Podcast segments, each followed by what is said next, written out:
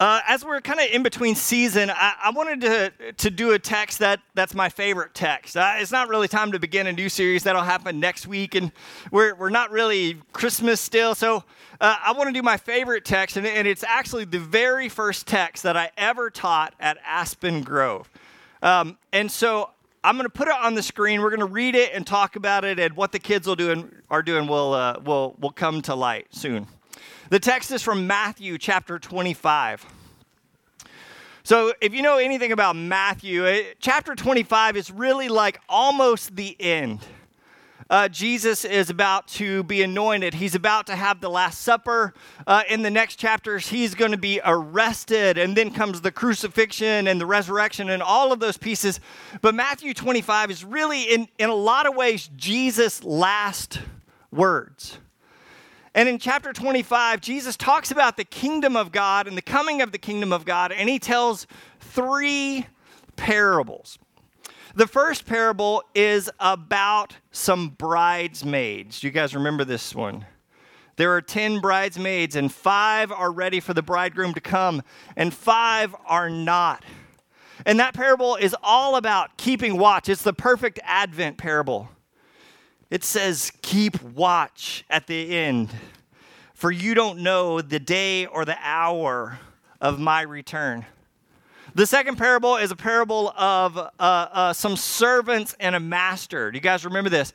The master goes away on a long journey, and he gives his servants talents. He gives them great sums of wealth. And because one day he's going to return, and he's going to ask each of his servants to give an account. And all of this, all of these parables are in the context of the coming of the kingdom of God. And then you get to the end of Matthew twenty-five, and here's the one that he shares. As if to make things even, even clearer, Jesus himself says, "But when the Son of Man comes in his glory, and all of the angels with him, then he will sit upon his glorious throne." All right, so do you get the do you get the, the picture here?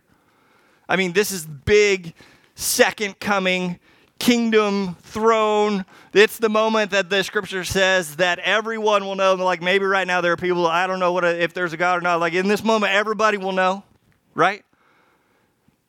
Every knee will bow. That's the moment he's talking about. And he says, all the nations will be gathered in his presence, and he will separate the people as a shepherd separates the sheep from the goats. He will place the sheep on his right hands and the goats at his left. Then the king will say to those on his right, "Come, you who are blessed by my Father, inherit the kingdom prepared for you from the creation of this world. For I was hungry and you fed me. I was thirsty and you gave me a drink. I was a stranger and you invited me into your home. I was naked and you gave me clothing. I was sick and you cared for me. I was in prison and you visited me." Then the righteous on the right hand will reply, "Lord, when did we ever see you hungry and feed you? When did we see you thirsty and give you something to drink, or a stranger and show you hospitality, or, or naked and give you clothing? When did we ever see you sick or in prison and, and visit you?" And the king will say, "I tell you the truth. When you did it to one of the least of these, my brothers and sisters, you were doing it for me." Then the king will turn to those on his left, the unruly goats, and say, "Away with you, you cursed ones, into the eternal fire prepared for the devil and his demons." Does that verse get your attention at all? Which side do you want to be on? Let's be on this side, okay? This is "Away from me, for I was hungry and you didn't feed me. I was thirsty and you didn't give me a drink. I was a stranger and you didn't invite me into your home. I was naked and you didn't give me clothing. I was sick and in prison and you didn't visit me." And the people on the left will cry out, "Lord, when did we ever see you hungry or thirsty or a stranger or naked or sick or in prison and not help you?" And he will answer, "I tell you the truth. When you refused to help the least of these, my brothers and sisters, you were refusing to help me." and they will go away into eternal punishment, but the righteous will go into eternal life. Striking story, isn't it? Like, I mean, this is this is pretty graphic.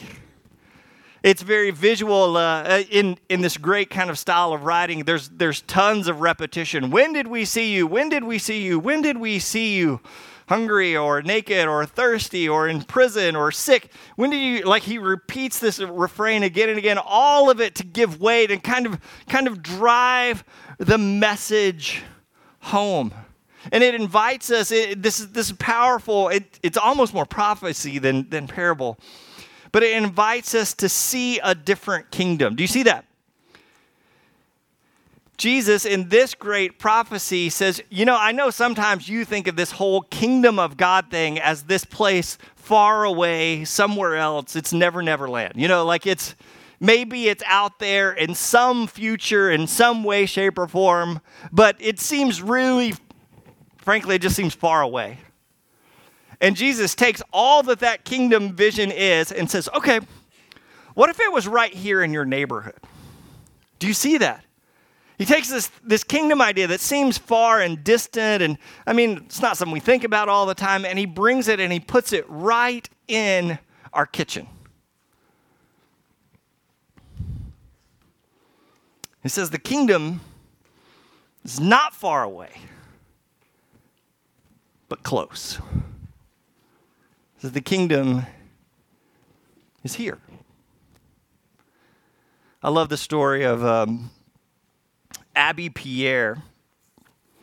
He was a a, a French uh, Catholic priest in, in Paris in the, the early part of the nineteen hundreds, early to mid nineteen hundreds. He started a, an Emmaus movement. I don't I don't know if you know that in the in the Catholic Church. Just just a really important character in, in caring for the poor and the sick and the needy of his city. And and and one of the things that uh, one of the great stories of of Abbé Pierre was that he was walking home one night and he saw a family out in the cold Paris streets. It was snowing, and, and he found this homeless family that, that were almost frozen to death. And he gathers up this freezing family and he goes to take them into his own home. But is it, actually the truth is his own home was already full to capacity with others that he had brought in off the street. And there was nowhere even in his house to put and house this family. And so he thinks, what am I going to do with this family? And he goes to the chapel. And he opens the doors of the chapel, and he goes in, and he removes the sacred icons and elements. He removes the sacred Eucharist, and he takes all of these sacred elements of the church, and he puts them in the unheated attic. He pushes the altar out of the way, and he makes room for this frozen family to come and to lie down.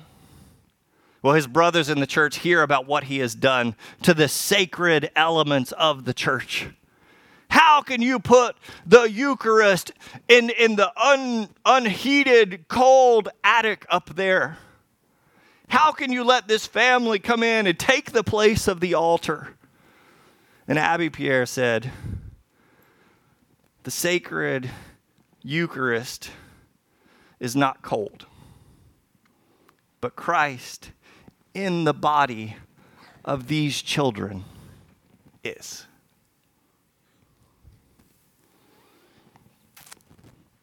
How are you guys doing? Anybody missing a name tag? All right, kids, you guys can go take a seat. You did amazing.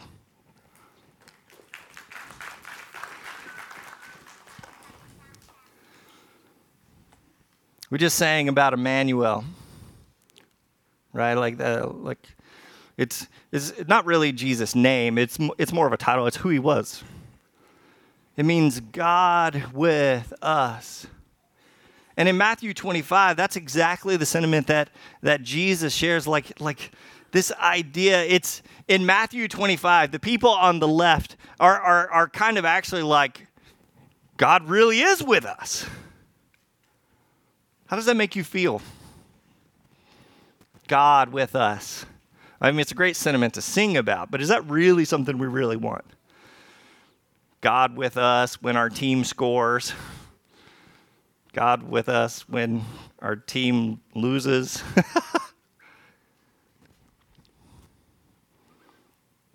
What if Jesus were in the room with us right now?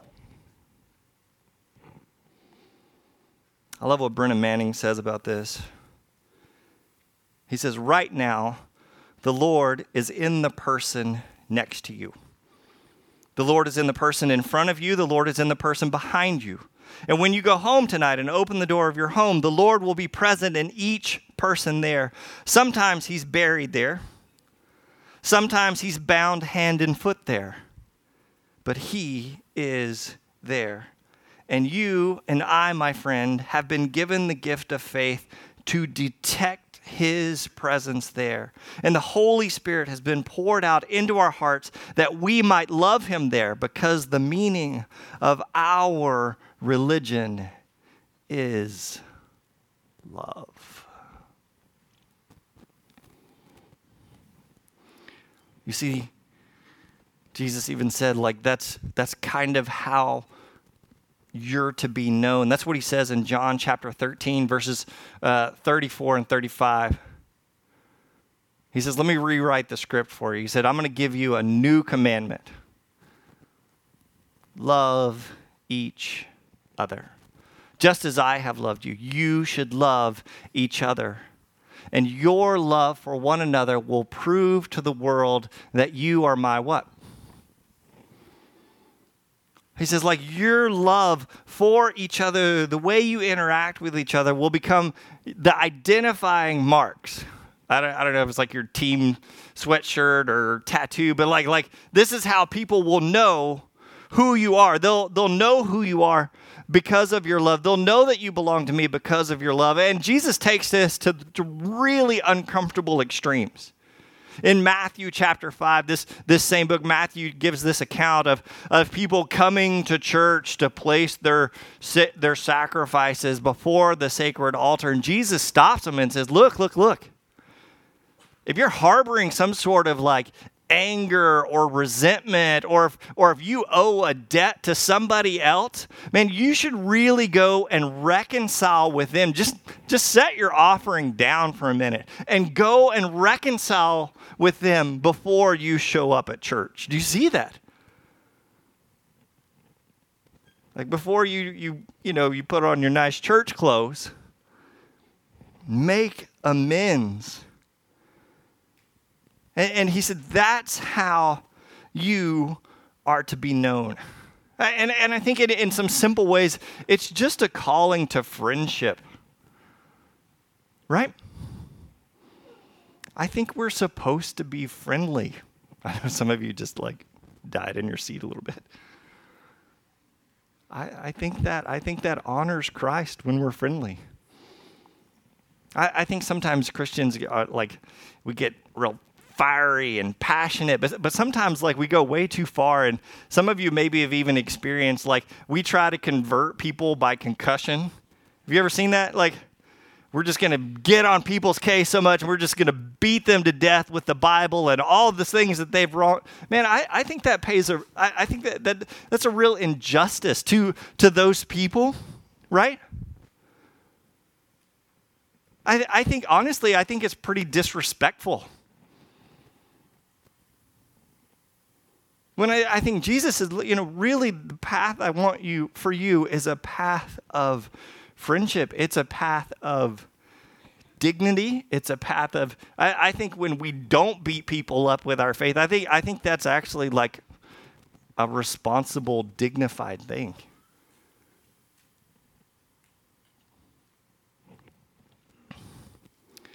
I love this quote that I found. It says, it's, it's quite simply, our deep gratitude to Jesus Christ is manifested neither in being chaste or honest or sober and respectable. It's our, our, our deep gratitude for Jesus Christ isn't manifested in church-going, Bible-toting, and psalm singing. But our deep gratitude to Jesus Christ is in our deep and delicate respect for one another. The way we are with others, Matthew twenty-five in a nutshell, the way we are with others is the truest test of our faith. And some of you are thinking, man, I don't know how to love my neighbor. My neighbor's a real jerk. Well, you're going to love what Jesus has to say about your relationship with your enemy. And I, whenever I give this teaching, there's always somebody that comes up to me afterward and says, well, you don't know my mother-in-law. And I'm like, okay.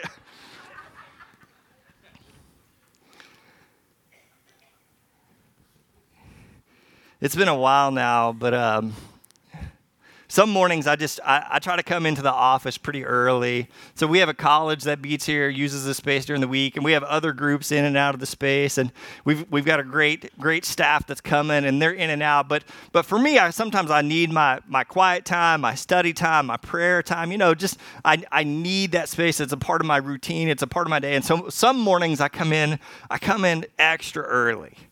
Because I want to be here when nobody's here. Because that's, frankly, I can just be more productive sometimes in that space. And and I just, you know, it just become a place that that's sacred to me. I, I just really cherish that space. And it's been a couple of months, but uh, I, I I had come into the office early, and, you know, all the lights are out in the building and no one's here. And, and I go in my office, and there's this one spot I always sit on my couch, if you've ever seen it. Like, so I like, there's a couch, and I just kind of, I got my coffee and I got my Bible and I got myself all nuzzled in, and I'm ready for me and God to do our thing. And the doorbell rings.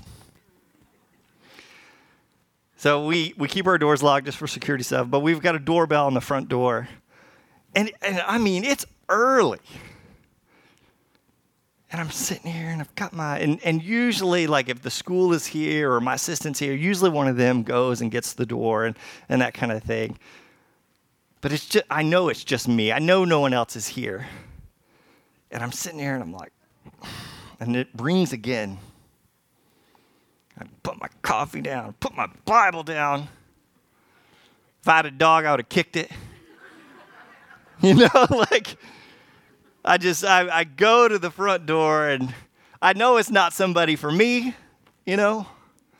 I'm mumbling and grumbling, and like, this is my, this is my time. I go to the front door, and there's, uh, I won't, I won't tell you who it was, but there were some people at the door, and, and I'm like, okay, they're here for the college. They're here for something, for the co- the Christian college that meets here. They need something for the college. And sure enough, I open the door, and they come in, and they need something from a, one of the professors here at the college, and all of this kind of stuff. And and I will t- I want to preface this and say, I was not rude. But I wasn't the most, like, I wasn't the pastor you see with all the lights on, right? Like, I maybe wasn't the most kind, but I was kind of like, let's hurry up, let's get this over with. I'm trying to get back to my, my space is really important. And so I'm just kind of hurrying them on. And this person who walked through the door on the way out goes, man, I really loved your teaching on Sunday.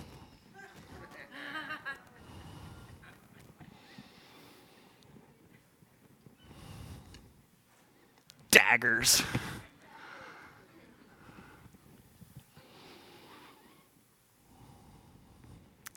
I wish we had a, like a, I don't know if, maybe, I don't know if we can invent an app for this or what, but you know, your car has a fuel gauge of when you're, when you're running low on gas, it's time to fill up. I wish, I wish somehow we could invent a love gauge. There's some way for us to measure. Because in that moment, my love gauge was, was pretty low. And I wish there was an opportunity like, okay, what, I, I wish I had some sort of warning sign. And and so maybe I just want to give you a, a couple of love, low love warning signs. There's there's some signals out there. Like if, if I could give you some signals that maybe your love is running a little bit low and maybe it's time to fill that thing back up a little bit. What are, what are some l- low love warning signs? Um In uh, uh, Alcoholics Anonymous, there's there's like the book, and then there's the big book. I don't know if some of you know this, but like in the big book, one of the one of the things they give uh, uh, and one of the things they talk about pretty pretty regularly is the acronym HALT, H A L T, and uh, H A L T, HALT is just kind of the, it's one of these, you know, warning signs of, hey, slow down, you, when you get to this place, the acronym HALT, like you, it's just a warning of, hey, this this makes you really susceptible to taking a drink or turning back to alcohol or one of those unhealthy behaviors. So so they want you to halt. And, and the acronym HALT stands for hungry, angry, lonely, or tired. And they say, you know, if you are hungry, angry, lonely, and tired, you need to halt because you're you're in a dangerous place. It just makes you susceptible to to turning to a drink or turning to something else. Like like just halt. And, and man, I, I thought that that I think that's so applicable even for our love levels. Hungry, angry, lonely, or tired. If that's you, I, I think the potential for you to be really loving is probably pretty slim. So I, I just want to make you aware of that. And maybe it's not, maybe it's not hungry, angry, lonely, or tired for you. What is it for you? That that's a healthy question, right? What what would cause your love to run low? What are those what are those things that cause it to run low? Maybe it's something that happened in your history. Maybe it's just you haven't had your coffee yet, right? What is it that causes your love to run low? Ask yourself, even even right now, as you just sit in sit in this place, like, like where where's your love fuel gauge at in this moment? Some of you just had cri- family Christmases, so I know maybe kind of low. May have been tested. What prevents you from loving as, as maybe you would or could or should? Um, for me, that morning, it was just, you know, I just kind of had, I was just kind of prioritizing prioritizing me and my stuff and my space and what I needed. And, you know, it was easy for me to get wrapped up in, you know, my greatness. Um, I'll tell you, if if you're habitually tired, love is going to be really hard for you. And and I see a lot of people that are just flat out tired. In in every way you can you can be tired. So I, I meet people who are who are just flat out tired. Uh, I know a great uh, couple of uh, awesome healthy yoga people here at our church that can help you with that. But if you if you're just habitually tired, I, I think honestly you're just going to be habitually unloving. I think another uh, like love warning sign, a, a low love warning sign, is is and, and this one is maybe just a little bit different, but it's it's lack of love of self. Even Jesus said, you know, "I want you to love your neighbor as." What? Yourself. Like I, it's easy for me to skip. I skip that. I skip that last part sometimes. Maybe, maybe you're like me. You know, I. I even told. I told the worship team before we came in. I said, you know, I felt like you know God's love is like psh, overwhelming and unending, and you know it, it it happens without us having to do anything in your state of grace and disgrace. God loves you. But I, I think I like my love gate to ex- accept all of that love is pretty narrow generally. Like I only open the the the gate of love or how much love I'm going to accept kind of kind of based on how much love I think I deserve. Any of you ever do that? Honestly, that's pretty faithless. But we do it. What I would encourage you this morning is to maybe open your love gate. Allow yourself to be loved. Let me say that again just for the guys. Allow yourself to be loved. All right, we're too much. I don't need that. Allow yourself to be loved. I've got this great friend. Uh, he was a uh, he he's a, a, a pro golfer and all this stuff, and we would go and play golf together sometimes. And man, it was just oh, it was just horrible because I was not good at golf, despite my best efforts. And he's a pro. I mean, I played with him one time on a public course, and he set the course record without trying. Like. And and so he's trying to teach me, and man, I'm just getting so angry. What, Halt? Like, you know what I'm saying? Like, I'm just getting so angry because, man, everything I'm trying, and it's not working, and it's not coming, and it's not clicking because, because I'm not coordinated. You know, it's just not working. And one of the things he told me has stuck with me. He said, be gentle with Adam. Oh, I don't need that. Man, that, that has become such an important thing. How many of you are putting so much pressure on yourselves, so much weight on your own shoulders, so much, you know what I'm saying, holding on to so many things. Like, like just insert your own name. Be gentle with. Be gentle with yourself. And, and and and and really, this is an important thing because I think like like your capacity to love others, to pay attention to, you know, if you're ever going to notice the sick or the naked or the hungry or the imprisoned or or whoever, if you're ever like like your capacity to meet those needs and serve those lies in direct proportion to your ability to love yourself. Do you believe that? Like, I don't think you can love others more than you love yourself. Think about that. I love this quote from Father Adrian von Kahn. He says, gentleness toward my precious, fragile self as called forth uniquely by God constitutes the core of my gentleness with others. And it is also the main condition of my presence to God. If you're going to be gentle with others, you have to be gentle with yourself. First.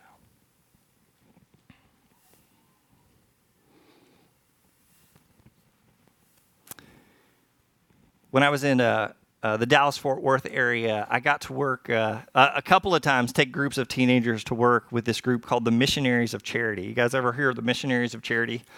The Missionaries of Charity is Mother Teresa's order that operates all around the world. And so I, I a couple of times, and, and Mother Teresa's order, as you could imagine, if you guys, man, it seems like she's been gone a long time, so I want to keep her memory alive a little bit. But uh, Mother Teresa's order is commissioned to serve the poorest of the poor in and around the world. And I got to go a couple of times and, and serve alongside these fiery, feisty nuns, uh, one of which who is from Costa Rica, who I'll, I met her, and two seconds later, she said, you know, I'm from Costa Rica, and in Costa Rica, we would call you a coconut tree. I'm like, oh, awesome. Fill in the love. But it was an, it was just an amazing experience to serve aside, alongside them. And and if you haven't spent any time in, invested in in learning about Mother Teresa and who she was, man, this this is a worthwhile thing. It's a worthwhile endeavor for you. Because she spent her life serving the poorest of the poor, the dying, the abandoned, the the the H I V, and, and really a, an amazing story of kind of going and being uh, cloistered literally in a church and, and leaving, going outside the walls of the church to find the sick and the dying on the street. She was asked one time, like, how can you stand it? You know, how how can you stand the all of the sickness and, and the the decay? You know, these these are dirty people. Some of them have even the stench of death on them. How can you stand it? And Mother Teresa said, she said, you know, she said, all of that that you just described is all but an ingenious disguise. For in each dirty face, she saw the face of Jesus. Matthew twenty-five. He says, we serve the poor because they are Jesus. I love the question. Uh, a businessman once asked Mother Teresa, and this is pretty pretty popular, so you've probably heard it already, but a businessman once approached Mother Teresa, and, and it's kind of like in the scope of everything Mother Teresa has done, you know, like in, in the scope of her life, which feels really big and and overwhelming and, and incomparable, like this businessman, uh, like, I'll give some examples. Like, the Pope one time gave Mother Teresa a car, so it'd be easier for her to get around and serve all of those people. She took the car, said thank you, sold it, gave all the money to the poor. Uh, Mother Teresa won the Nobel Prize. Uh, with that prize comes a million dollars, I think. She took all the money. She gave it to the poor. And so this businessman came to Mother Teresa kind of in light of like all of this that she had done and stood for, and, and in light of all of this, he asked her, how much should I give? Sounds like a rich man's question. How much should I give? And, and I want you to just picture like this, this old, feisty, fiery grandmother, because that's what Mother Teresa was. I want you to just picture this fiery grandmother. She tells this businessman, she says, I am your mother. I take this concern away from you. Only grow in love and compassion. I take it away from you. Don't worry about how much you should give.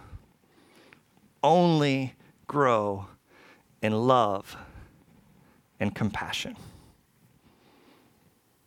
How many of you are still trying to find the perfect resolution for twenty nineteen? Only grow in love and compassion.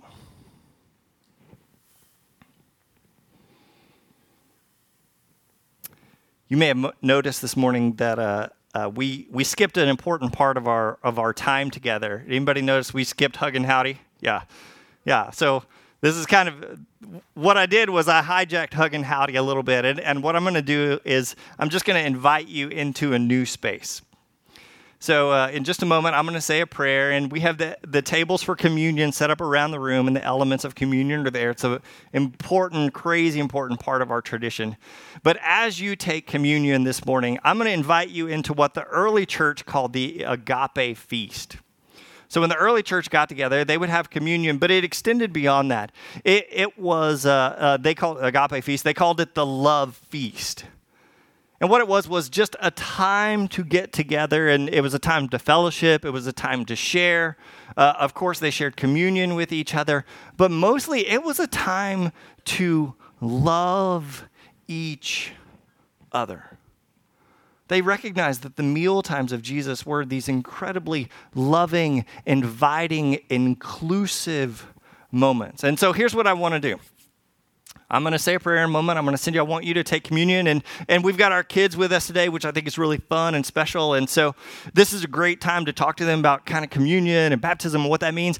But but in this space, which I know is sometimes turned into my personal, quiet, private time, I want you to agape each other. All right. Repeat after me these three words. I love you. In this space, I want you to use those words. Some of you just got too cool for school. I just saw it on your face. Well, I haven't. I don't. I just, all of your insecurities just bubble to the surface. And and honestly, like, if that's you, that's why you need this. Like, our, you know who's going to be great at this? All of our kids. Our kids are great at this. They can say, I love you, and mean it, and not hang anything else on it.